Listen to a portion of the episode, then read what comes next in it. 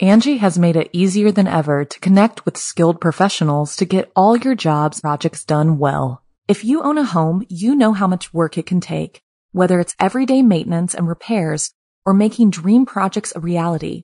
It can be hard just to know where to start, but now all you need to do is Angie that and find a skilled local pro who will deliver the quality and expertise you need.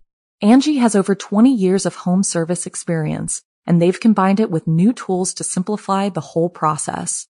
Bring them your project online or with the Angie app, answer a few questions and Angie can handle the rest from start to finish or help you compare quotes from multiple pros and connect instantly, which means you can take care of just about any home project in just a few taps. Because when it comes to getting the most out of your home, you can do this when you Angie that. Download the free Angie mobile app today or visit Angie.com. That's A-N-G-I dot com. Hello, my dark darlings. I'm Markia, and this is the Something Scary podcast. To our veteran listeners and those sheltering into the dark with us for the first time, welcome. Before we get started, I wanted to remind you that our new podcast, The Shadow Diaries, is launching tomorrow. It's a 12 episode series. I'd call it a supernatural thriller. And if you haven't guessed already, I am in it. Let me know if you can figure out who I am without listening to the credits. It's a great story, and we've been working on it for the past six months, so have a listen and leave a review.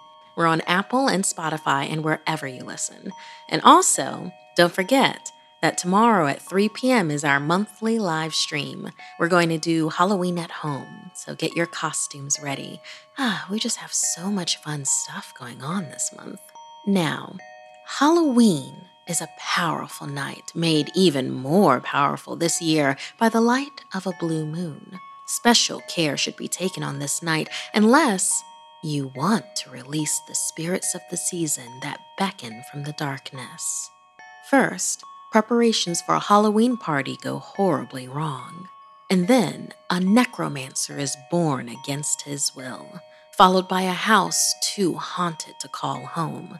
And finally, a soul laid to rest far too soon. I receive hundreds of creepy story submissions every single week. As always, the first story you hear is one that we've chosen to animate and post over at youtube.com slash snarled. Then I read a few more stories for the podcast. If you have a tale you're dying to share, send me an email at somethingscary. If you'd like to support Something Scary, then consider joining our Patreon. As a patron, not only can you help the show and see ad free episodes, but you can also be a part of the horror and hear your name featured in one of our podcasts or weekly video stories. Visit patreon.com slash snarled. So, want to hear something scary? House Party Hex. On October 31st, all sorts of magic is in the air. The only blue moon of the year will be shining full that night, amplifying the power of All Hallows Eve even further. That's why you must make sure to prepare yourself for all of the dark energy that will be unleashed this Halloween, or else something wicked might come for you. When Portia opened her front door, a hideous face lunged at her with a loud cackle. She recoiled in horror at the wrinkled face of a witch. She screamed as mildewy smelling dust blew in her face, and suddenly the cackle turned into playful laughter. It was just her friend, Yadira. She held the ugliest witch decoration Portia had ever seen.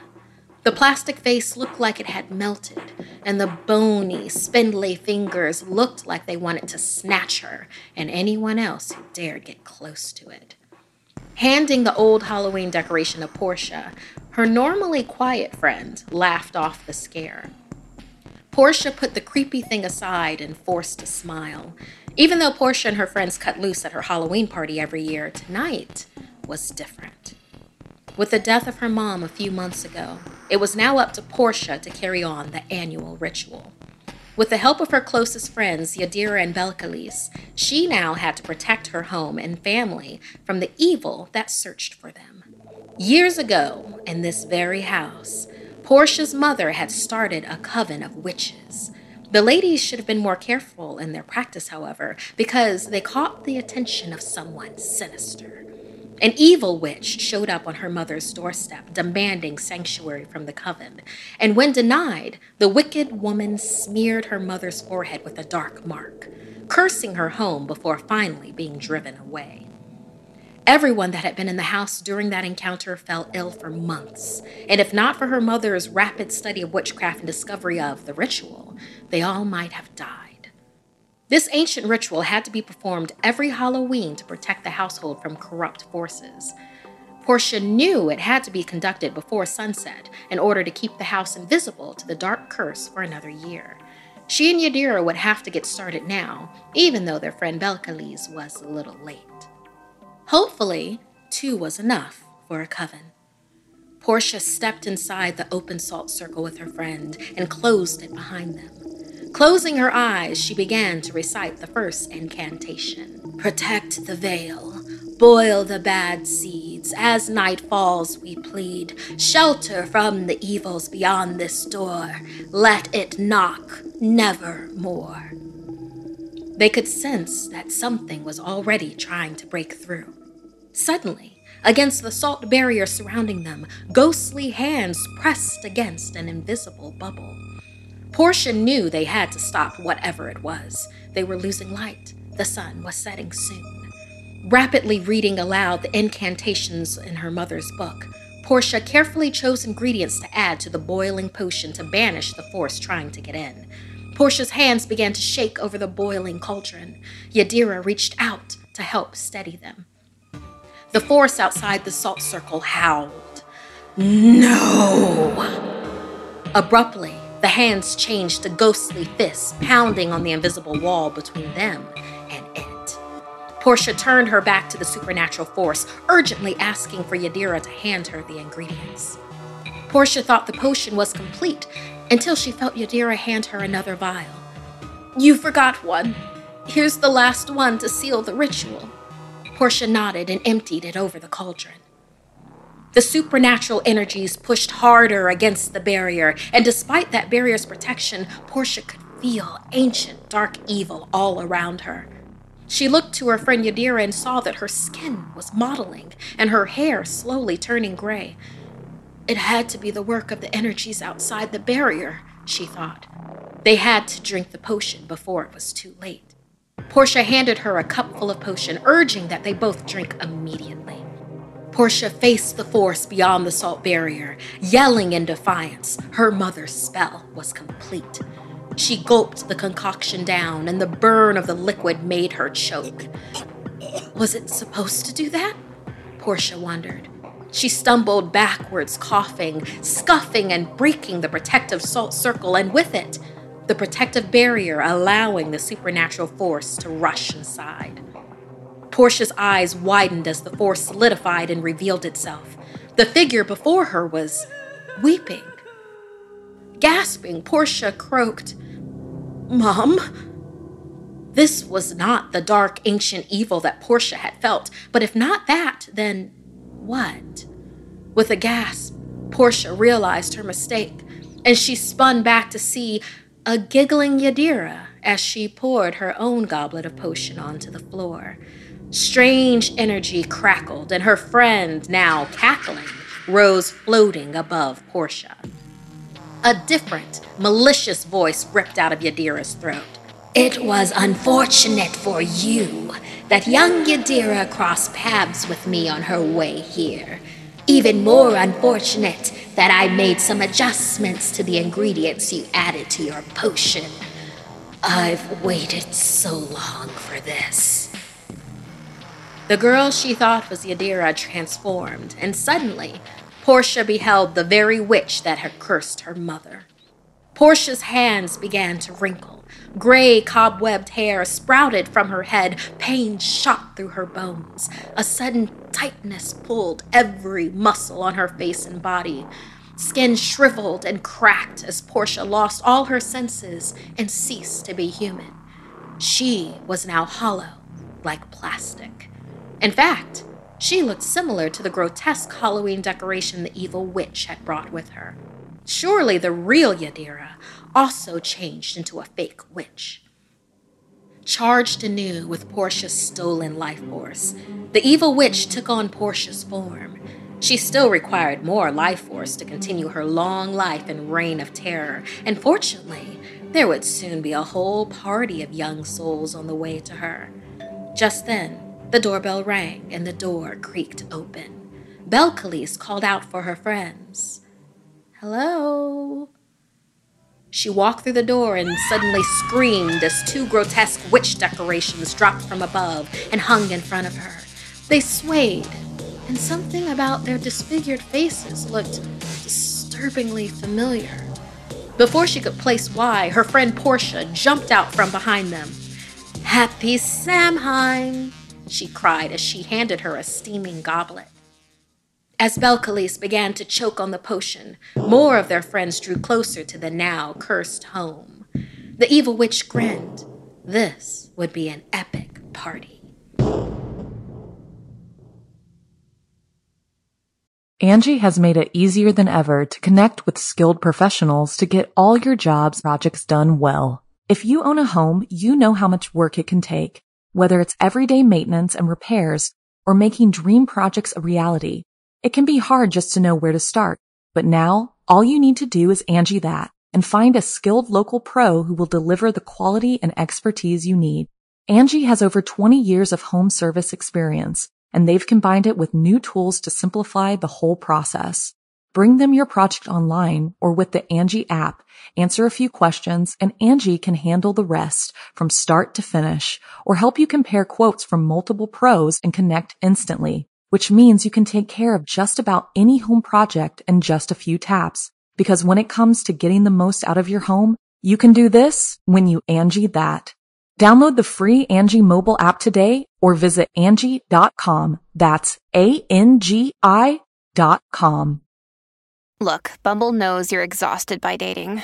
All the must not take yourself too seriously and 6-1 since that matters. And what do I even say other than hey? well, that's why they're introducing an all new Bumble with exciting features to make compatibility easier, starting the chat better, and dating safer. They've changed, so you don't have to. Download the new Bumble now.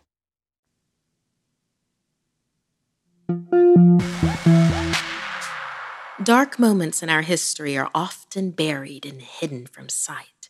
But sometimes history repeats itself and those problems come back meaner and uglier, like in this story submitted by Colin. During the Middle Ages, there was a village nestled deep in the countryside. While on the outside, everything seemed happy and peaceful, the village did have a dark secret. Located at the edge of the village was a well. It was falling apart and vines grew around it. No one in the village went near it, nor did they dare draw water from it, for this was a well that had a terrible past. It was whispered that during the outbreak of the Black Plague, the bodies of the dead were dumped down the well since all of the local graveyards were overflowing with corpses.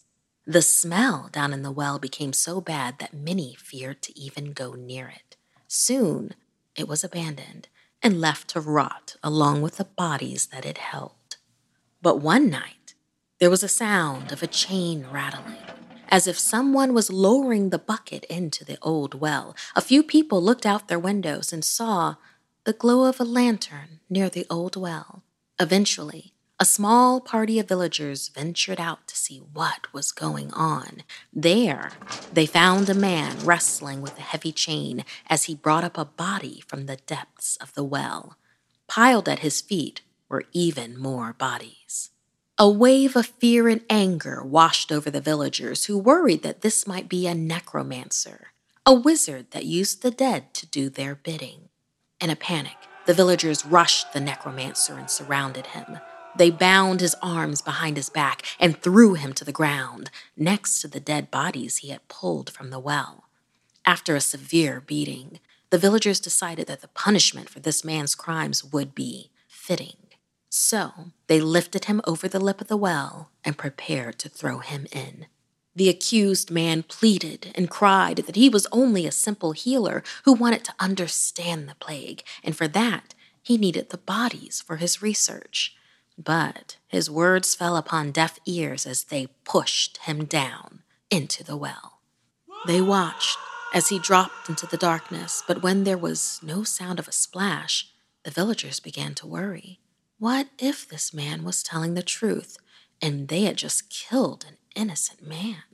In a panic, the villagers took the remaining bodies and piled them back inside the well and sealed the opening with a great circular stone. After that, they left and returned to their homes, promising not to tell anyone what happened. But that would be the secret that sealed their fate. A month later, there was a great commotion coming from the woods near the old well. Again, the villagers looked out their windows and they saw a dark mass coming out of the forest. As it drew closer, they saw that it was the boil covered bodies of the undead shuffling towards them. The villagers cried and tried to fight off the horde of zombies with their swords and pitchforks, but it was all in vain. They were torn apart by the undying strength of the monsters. Soon, the village fell quiet, and the undead hunted down anyone left that dared try to hide from them. When the village was completely emptied of the living, the undead departed. Walking among them was a single living person it was the same man that had been accused of being a necromancer, and he smiled at his work. Deep in that well, and on the verge of his own death among the plague corpses, he cried out to every devil he knew and made a pact to save his life in exchange for the lives of the entire village.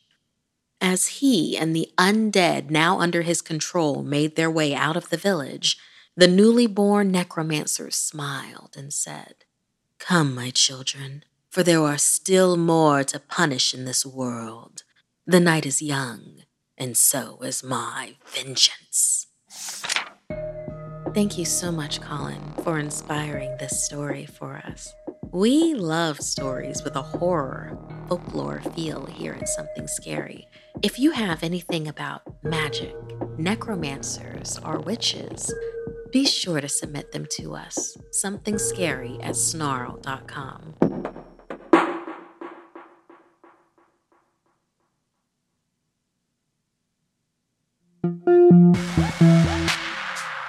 Moving to a new place can be exciting, and picking your own room is a rite of passage.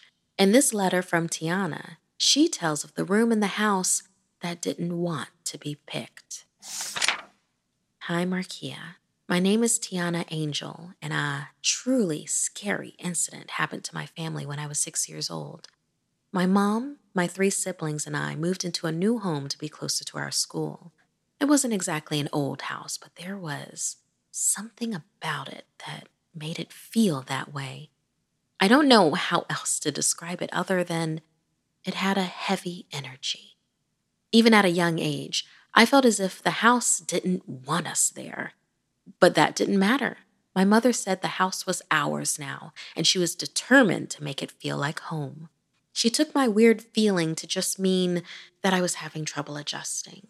My other siblings didn't seem to mind at first either, but when we had to clean up the place, things changed. Mom asked us to pick our rooms. Obviously, mom got the master bedroom, and my older sister, Aria, the room on the first floor. That left me and my younger sister Raven with the other bedroom on the second floor by mom. I didn't want to share, so I asked mom if I could see the room on the third floor. She asked if I meant the hallway closet because there wasn't a third floor. I told her that there was because I'd found stairs leading up to it. Mom was surprised. She had never seen stairs leading up to another floor when she bought the house. This seemed to disturb her, and she told me and my siblings to wait while she checked it out. Of course, we all followed Mom up the stairs, and with each creaky step, I could feel that oppressive energy again. Our mother figured it must be some sort of attic behind the door at the top of the stairs, and when she pushed the door open, it caught on something.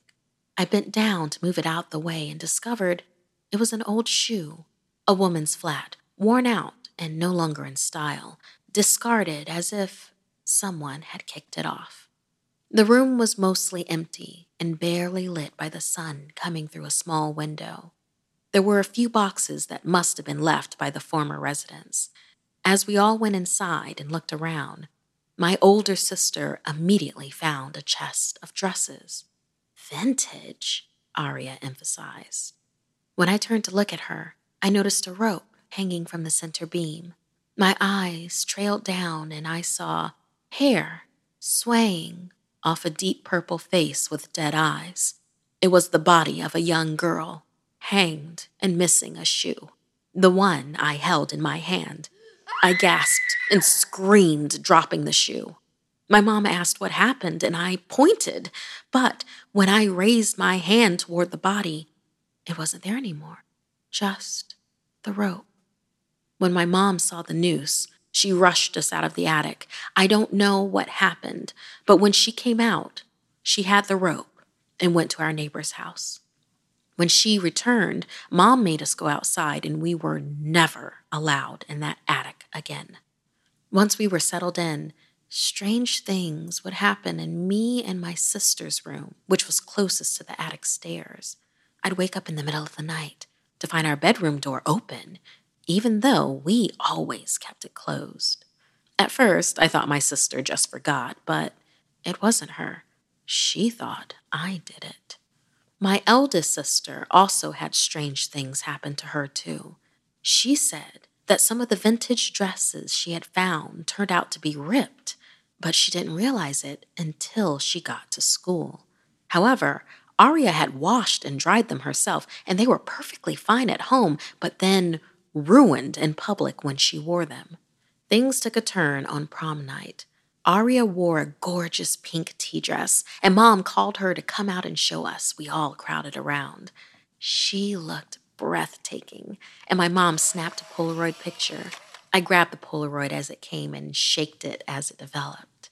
Suddenly, the lights began to flicker, and doors all over the house began to slam. Something pulled my sister back into her room and she fell to the ground. Sure enough, the dress was ripped and ruined. I held the picture in my hand and gasped.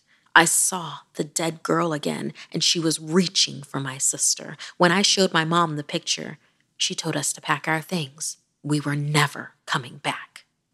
Years later, I brought up the incident to my mom, and she told me something I'll never forget. The neighbor had told her that a 17 year old girl had lived in the house. After a bad breakup, there were pictures and rumors going around her school that her boyfriend had posted, claiming it was her, and started to tell people that she had done things she never did. Everyone in the school heard about it and saw the pictures, even the teachers. Her grades started to drop and she lost all of her friends. She got so tired of everything. I'll never forget the quiver in my mom's voice when she told me the girl had hung herself in the attic. They eventually tore down the house because no one could live there without seeing her ghost. Thank you so much, Tiana, for sharing this story with us.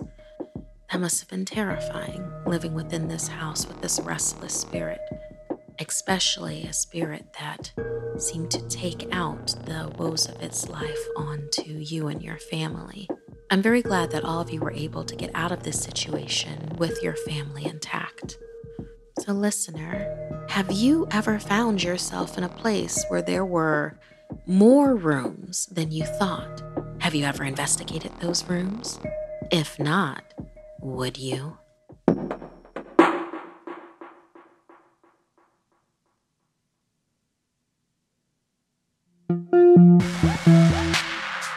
In a recent ABC News story from Detroit, a dead woman does the unexpected after she's declared dead, and together we explore the fear of being buried alive.